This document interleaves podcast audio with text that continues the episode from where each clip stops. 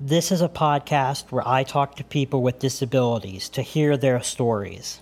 I wouldn't expect anyone to know what life is like for someone who can't walk, can't see, or can't hear. But we have a responsibility to learn and grow throughout our lives, and this podcast is meant to help to see what life is like for someone on the other side. Welcome to Ability. In this episode, I talk to my friend Bill Gregg.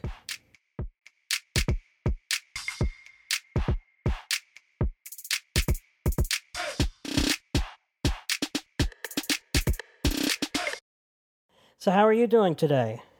I am doing well. I am doing well. How about yourself? I'm doing great. Thanks so much for being here. I really appreciate it. Oh, you're absolutely welcome. It's my pleasure. Uh, tell me about your disability as if I know nothing. Or tell me about yourself. Let's start with that. well, my name is Bill. I am 37. I live in uh, Florida. I live uh, near Tampa. I have spina bifida.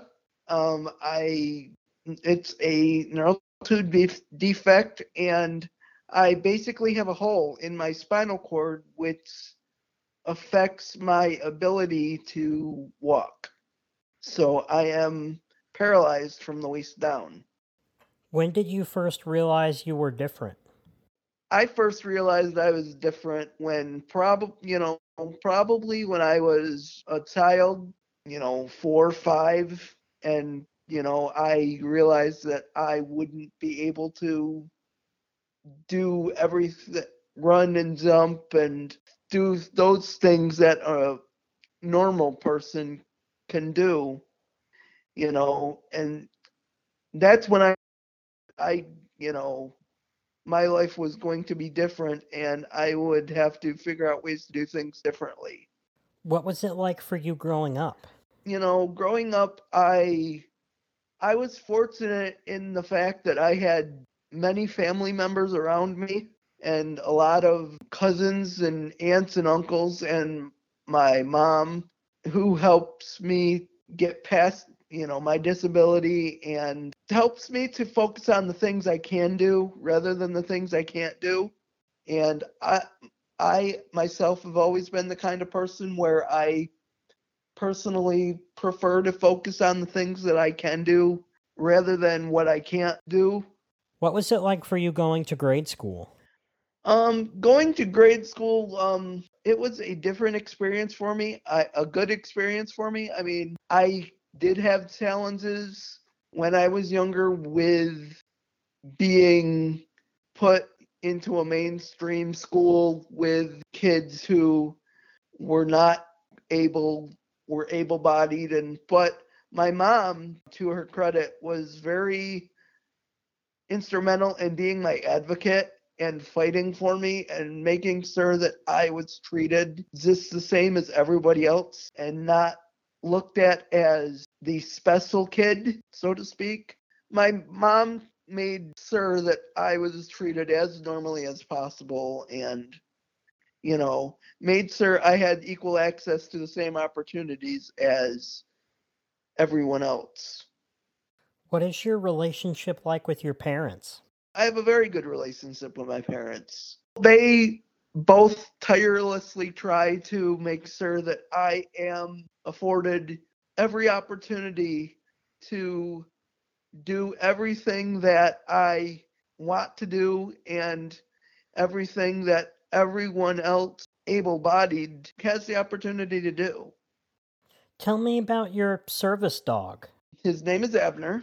He is a five year old uh, black lab.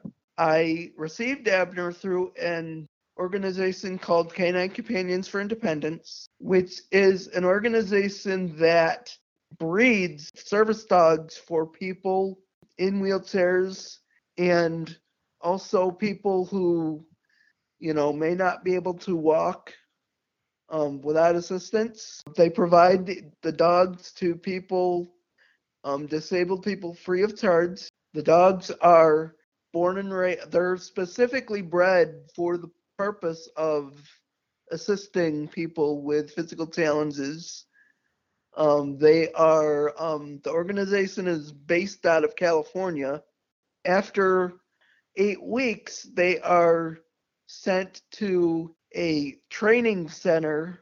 Well, there's five different training centers in the in the U.S. and ha- one of them happens to be in Orlando. And so they are t- they the puppies are sent to the training centers where they are trained for that where they are sent where they they are then groomed to be sent to puppy raisers who will raise these dogs for 18 months you know and teach them the basic mannerisms that a regular pet would a pet would have and then after that 18 months they're sent back to canine companions for another six months where canine companions teaches them the advanced commands that somebody like you or I would need to be considered a you know con- to be to be able to uh, be considered a service animal and go out in public. They're taught 50 commands. Those 50 commands are commands that things like you and I would be ask them to use like um, they can open up doors, open up drawers, turn on and off light switches, things of that nature. What are the kinds of things that your dog Abner helps you do? Well, Abner helps me with uh, it's mostly picking up things that I drop off the floor, and he can also like turn on and off light switches. He can he does that for me sometimes, but mostly it's picking up things off the floor. That's fantastic. I have like one of those grabbers I bought off Amazon because I drop a lot of stuff too. The worst is when you drop your phone anymore because they're so kind of thin, they're hard to pick up Oh off the ground. Like I have a really Oh hard time with that. That's that's the worst. So well, I used to have like a metal plate in my phone Yeah. case, so it was easy to pick up because I could you know, like find a magnet. But then these new iPhones came out with wireless charging, and you can't have a metal plate anymore if you want to do that. So, the price of moving forward, I guess. What adaptations have you made to the world around you? So, any other?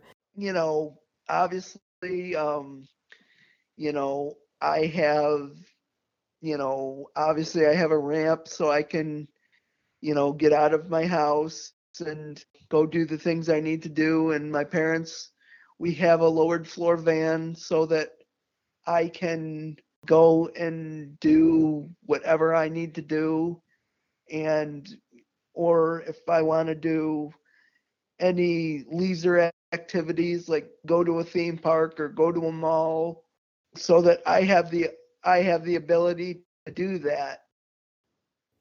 If you could have any job, if cost or physical ability or education weren't a factor, just pure enjoyment, what would you most like to do? I'd like to be an advocate, I think, for people with disabilities to show them that things are possible.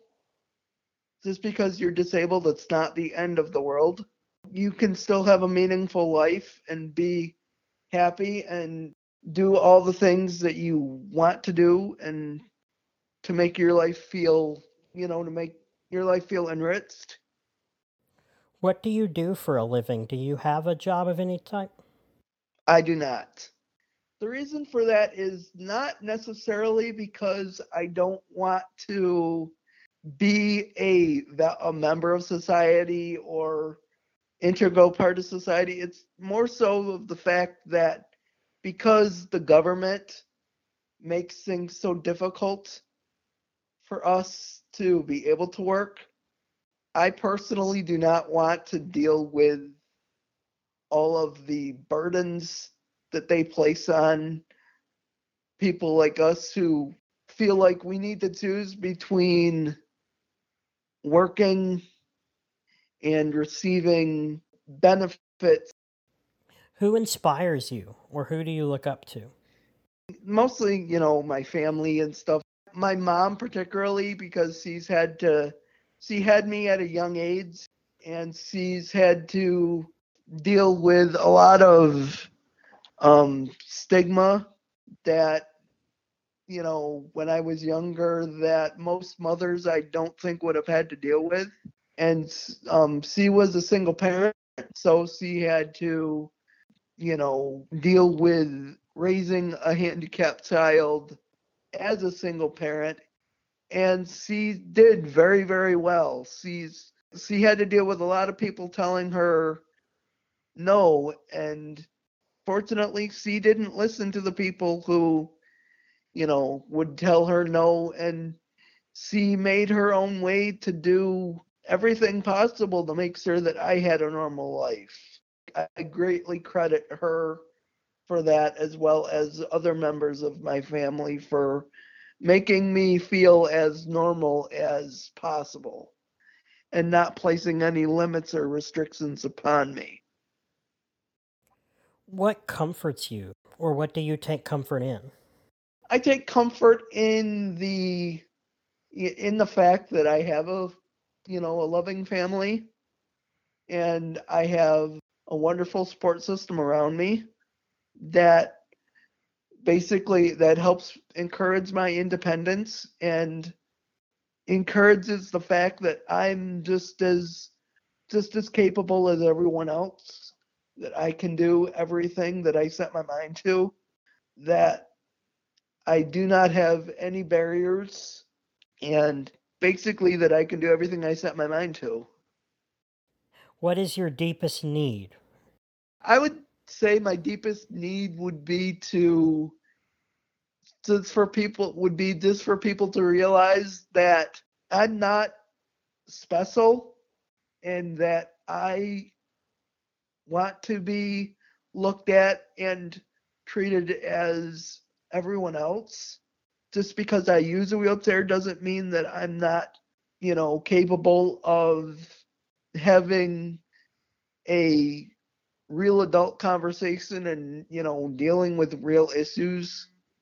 And that's that's basically it. I want i just want people just to look past the disability and just see me for the person that i am.